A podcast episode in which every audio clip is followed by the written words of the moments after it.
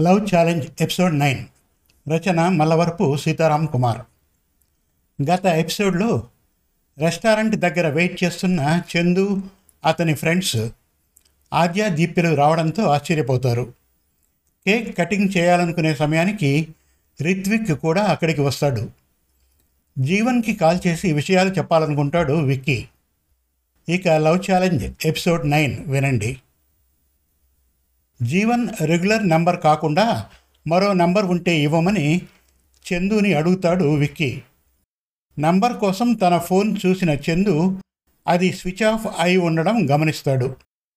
Shit పొద్దుటి నుండి ఒకటే ఫోన్లు ఛార్జింగ్ అయిపోయింది అంటూ శాన్విని దగ్గరకు రమ్మని పిలిచాడు. విక్కీకి జీవన్ నంబర్ ఇవ్వు అని ఆమెతో చెప్పాడు. అదేమిటి? విక్కీ దగ్గర జీవన్ నంబర్ లేదా? అడిగింది శాన్వి ఆశ్చర్యంగా. మామూలు నెంబర్ కాదులే. ఇందాక మనకు కాల్ చేశాడు కదా ఆ నెంబర్ కావాలట. నా ఫోన్ స్విచ్ ఆఫ్ అయిపోయింది. ఒకసారి నీ మొబైల్లో చెక్ చేసి ఆ నెంబర్ ఇవ్వు ప్లీజ్ అన్నాడు చందు. ఆ నెంబర్ విక్కీకి చెప్పింది శాన్వి. అతను అక్కడ కాల్ చేయకుండా బయటకు వెళ్ళడంతో ఆమెకు అనుమానం కలిగింది. మరో ఐదు నిమిషాల తర్వాత అతను తిరిగి ఆ ఫంక్షన్ హాల్లోకి వచ్చాడు. చందు దగ్గరికి వెళ్ళి ఇప్పటికే ఆలస్యమైంది. కేక్ కటింగ్ మొదలు పెడదాం అన్నాడు విక్కీ. అక్కడి సిబ్బంది పెద్ద కేక్ను తీసుకువచ్చి స్టేజ్ పైన పెట్టారు. అందరూ విష్ చేస్తూ ఉండగా చందు ఆ కేక్ని కట్ చేశాడు. అంతా చప్పట్లు కొట్టారు. హ్యాపీ బర్త్డే పాట పాడారు. తర్వాత అక్కడే రకరకాల north Indian south Indian Chinese వంటకాలతో buffet arrange చేశారు. ఫంక్షన్ ముగిశాక చందు ఎంట్రన్స్ దగ్గర నిల్చొని వెళ్ళే వాళ్ళందరికీ బై చెబుతున్నాడు. రిత్విక్ ఆద్య దీప్యలు కూడా ఎంట్రన్స్ దగ్గరకు వస్తూ ఉండడంతో నిరాశపడ్డాడు చందు. రిత్విక్ ఆద్యలు ఫంక్షన్ బాగా అరేంజ్ చేసినందుకు చందుని అభినందించారు. తరువాత అతనికి బై చెప్పి అక్కడి నుంచి బయలుదేరారు. దీప్య కూడా వారి వెంట మౌనంగా నడిచింది. ఆమె ఏమీ మాట్లాడకుండా వెళ్ళడం చందుని మరింత బాధించింది. అంతలో శాన్వి అతని దగ్గరకు వచ్చి దీప్య పబ్కి వస్తుందట అని అతని చెవిలో చిన్నగా చెప్పింది. ఆశ్చర్యంగా చూశాడు చందు. నిజమే చెబుతున్నావా? జోక్ చేస్తున్నావా? అని అడిగాడు. చిన్నగా నవ్వింది శాన్వి. మొదట రాననే అనింది. కానీ నేను కన్విన్స్ చేయడంతో ఒప్పుకుంది అని చెప్పింది. మరి కిందికి వెళ్తోందేమిటి? ఇంకా అనుమానం తీరక అడిగాడు చందు. వాళ్ళిద్దరూ కలిసి వచ్చారు కదా ఆద్య డ్రైవర్ని తీసుకొని వచ్చింది.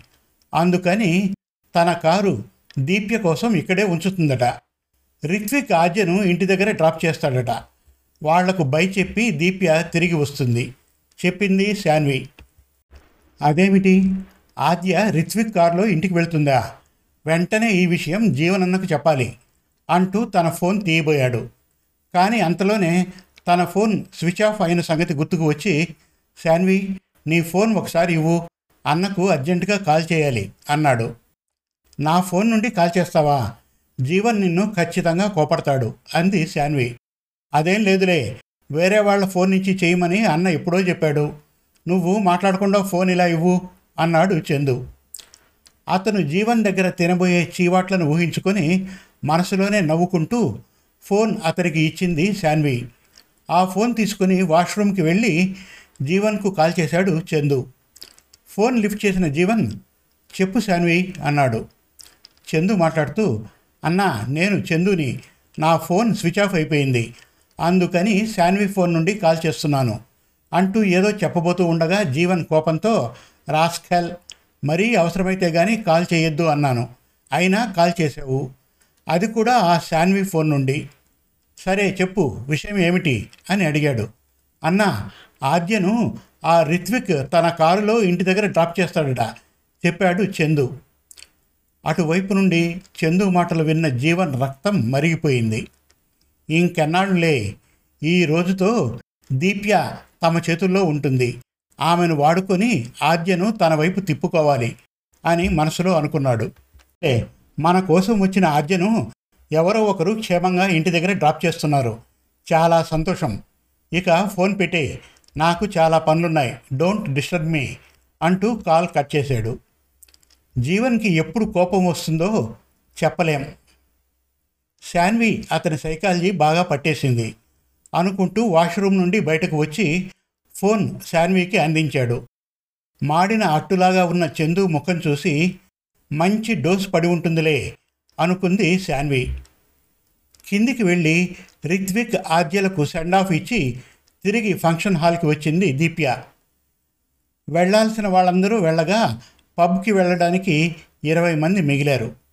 పైకి వచ్చిన దీప్యను శాన్వి సాగరిక పలకరించి పక్కకు తీసుకొని వెళ్ళారు. ముగ్గురు ఒక మూలగా కుర్చీలు లాక్కొని కూర్చున్నారు.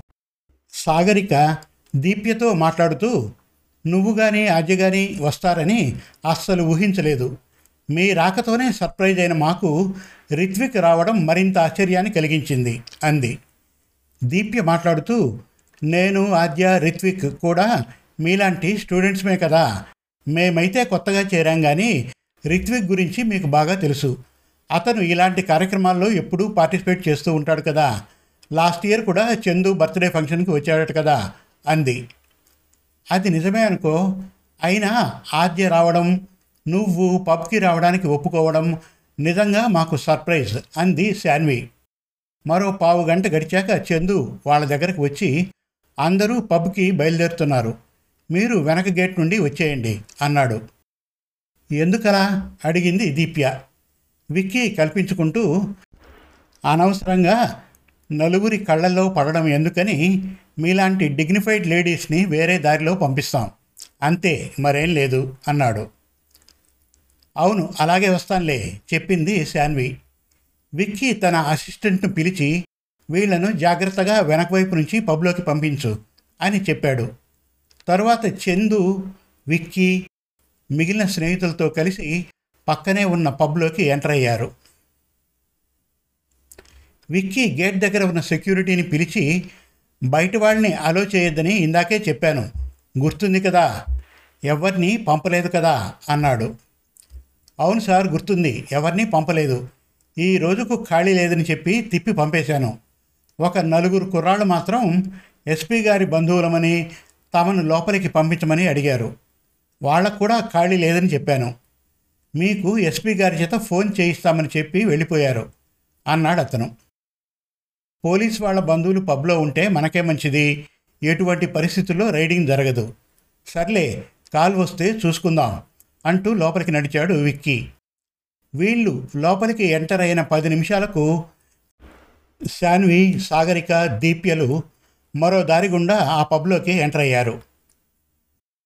విక్కీ అందరినీ కాస్త దగ్గరకు రమ్మని ఫ్రెండ్స్ ఈరోజు మీకందరికీ అన్లిమిటెడ్ పార్టీ అని జీవన్ చెప్పాడు. మొత్తం బిల్లు ఆయందే మీరందరూ కౌంటర్ దగ్గరకు వచ్చి మీకు కావాల్సింది ఎంచుకోండి. లేదా మీరు కూర్చున్న చోటికి సర్వ్ చేయమన్నా చేస్తాం. వెజ్ నాన్ వెజ్ అన్ని రకాల ఫుడ్స్ ఉన్నాయి. ఎవరికైనా కావాలంటే గ్లాసుల్లో కాక కూల్ డ్రింక్ బాటిల్లో వాళ్ళు కోరింది మిక్స్ చేసి అందిస్తాం. అలా కాక నిజంగా కూల్ డ్రింక్ మాత్రమే కావాలనుకున్నా ఇస్తాం. వెంటనే ఇంటికి వెళ్ళలేని వాళ్ళకు కొంతసేపు రెస్ట్ తీసుకోవడానికి ఏర్పాటు చేస్తాం. కాసేపు బయటి ప్రపంచాన్ని మర్చిపోయి ఎంజాయ్ చేయండి. మీకు ఇక్కడ హద్దులు లేవు అన్నాడు. అందరూ ఆనందంతో హుర్రే అని అరిచారు. Long live Chandu long live Jeevan అంటూ కొందరు మందు కొట్టకముందే భజన ప్రారంభించారు. శాన్వి సాగరిక దీప్య ఒక కార్నర్ సీట్లో కూర్చున్నారు. చందు రెండు కప్పుల్లో డ్రింక్ తీసుకుని వచ్చి శాన్వి సాగరికలకు అందించాడు. తర్వాత దీప్యతో మాట్లాడుతూ వీళ్ళకు కావలసింది కాస్మోపాలిటన్ అని నాకు తెలుసు కాబట్టి వాళ్ళు అడగకుండానే తెచ్చాను. మీ గురించి నాకు తెలియదు. మీకు అలవాటు లేదని నాకు తెలుసు. ఇక్కడ ఉన్నవాళ్ళెవరూ తాగుబోతులు కాదు. అందరూ మీలాంటి వాళ్ళే జస్ట్ ఒక అకేషన్ ఎంజాయ్ చేయడం కోసం కాస్త తీసుకుంటారు. మిమ్మల్ని బలవంత పెట్టదలుచుకోలేదు. కానీ మీరు కూడా మాతో కలిస్తే అందరూ కలిసి ఎంజాయ్ చేయవచ్చు. మీరు ఇంకా నాలుగేళ్ళు ఈ కాలేజీలో చదవాలి. ఈ రోజు కాకపోయినా మరో రోజైనా మా బ్యాచ్లో చేరుతారు. అదేదో ఈరోజే జరిగితే నాకంటే సంతోషించేవాడు ఉండడు. ఏమైనా ఫైనల్ డిసిషన్ మీదే అన్నాడు. దీప్య తల అడ్డంగా ఊపుతూ నాకు ఇష్టం లేదు. కంపెనీ కోసం కూల్ డ్రింక్ తీసుకుంటాను అంది. పోనీ కూల్ డ్రింక్లో టేస్ట్ కోసం కాస్త ఇలాంటివి కల్పన? అఫ్కోర్స్ మీకు అభ్యంతరం లేకపోతేనే అన్నాడు చందు. తరువాత శాన్వి సాగరికల వంక చూస్తూ మీరేమిటి మౌనంగా ఉన్నారు? తనని మీతో కలుపుకోవాలని లేదా అన్నాడు. శాన్వి మాట్లాడుతూ ఏదైనా వాళ్ళు ఇష్టపడితే తప్పుగా అనిపించదు. మరొకరు చెబితే బలవంతం చేసినట్లు తమకు చెడు అలవాట్లు నేర్పుతున్నట్టు అనుకుంటారు. కాబట్టి తనంతట తను మాతో కలిసే వరకు ఓపిగ్గా వెయిట్ చేస్తాం అంది శాన్వి. అలా అయితే తనకిష్టమైన ఫ్రూట్ జ్యూస్ ఏదో కనుక్కోండి. ఇస్తాను అన్నాడు చందు. గ్రేప్ జ్యూస్ ఇవ్వండి అంది దీప్య. చందు విక్కీని పిలిచి షీఈజ్ మై ఫ్రెండ్ దీప్య. ఈమెకు ఫ్రెష్గా చేసిన గ్రేప్ జ్యూస్ తీసుకొని రండి అని చెప్పాడు. సరేనని విక్కీ వెళ్ళబోతుండగా అతని ఫోన్ మోగింది. లోకల్ ఎస్ఐ నుండి కాల్ వస్తుంది. ఆ నెంబర్ అతని కాంటాక్ట్స్లో ఉండడం వల్ల వెంటనే లిఫ్ట్ చేసి నమస్తే సార్ చెప్పండి ఏం కావాలి అని అడిగాడు. అటువైపు నుండి ఎస్ఐ మాట్లాడుతూ ఎస్పీ గారి బంధువులు వస్తారంటే ఖాళీ లేదంటూ ఏదో అన్నారట అని అడిగాడు. అదేం లేదు సార్. గురుమూర్తి గారి అబ్బాయి జీవన్ గారి ఫ్రెండ్స్ ఏదో పార్టీ చేసుకోవాలని వచ్చారు. ఓ గంటలో వెళ్ళిపోతారు. ఈలోగా ఎవరిని రానివ్వవద్దని చెప్పారు అన్నాడు విక్కీ. అందుకని మా వాళ్ళనే రావద్దంటావా? కాస్త కోపంగా అన్నాడు ఎస్ఐ. అదేం లేదు సార్. రమ్మనండి పర్వాలేదు నేను చూసుకుంటాను. అన్నాడు విక్కీ. వాళ్ళు గేట్ దగ్గరే ఉన్నారు. మీ సెక్యూరిటీకి ఫోన్ చేయి అని చెప్పి ఫోన్ పెట్టేశాడు ఎస్ఐ. సెక్యూరిటీకి ఫోన్ చేసి ఎంతమంది వచ్చారు? అని అడిగాడు విక్కీ. ఇద్దరు అమ్మాయిలు ఇద్దరు అబ్బాయిలు సార్. ఆల్రెడీ తూలుతున్నారు అని చెప్పాడు సెక్యూరిటీ. సరే వాళ్ళని పంపించు అన్నాడు విక్కీ. ఇద్దరు పాతికేళ్ళ కుర్రాళ్ళు. వాళ్ళతో పాటు ఇద్దరు అమ్మాయిలు లోపలికి వచ్చారు. అమ్మాయిలు ఇద్దరు జీన్స్ ప్యాంట్ పైన స్లీవ్లెస్ టీషర్ట్ వేసుకొని ఉన్నారు. పక్కనున్న అబ్బాయిల మీద దాదాపుగా వాలిపోయి నడుస్తున్నారు. వీళ్ళు పార్టీ కోసమే వచ్చారు. నిఘా కోసం కాదు అని నిశ్చయించుకొని వాళ్ళకు సీట్ చూపించి కూర్చోమన్నాడు విక్కీ.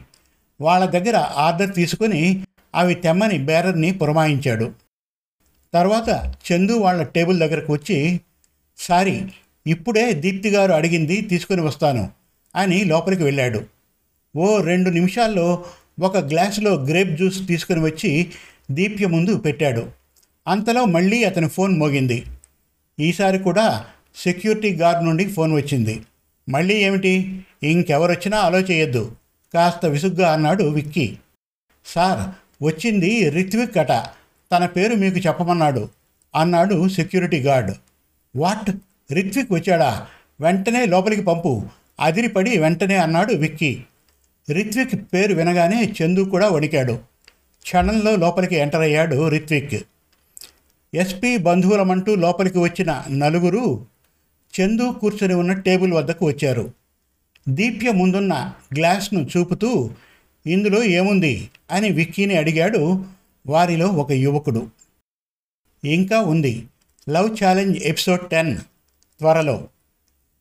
మరిన్ని మంచి చక్కటి తెలుగు కథల కోసం వెబ్ సిరీస్ కోసం కవితల కోసం మన తెలుగు కథలు డాట్ కామ్ విజిట్ చేయండి. Thank you.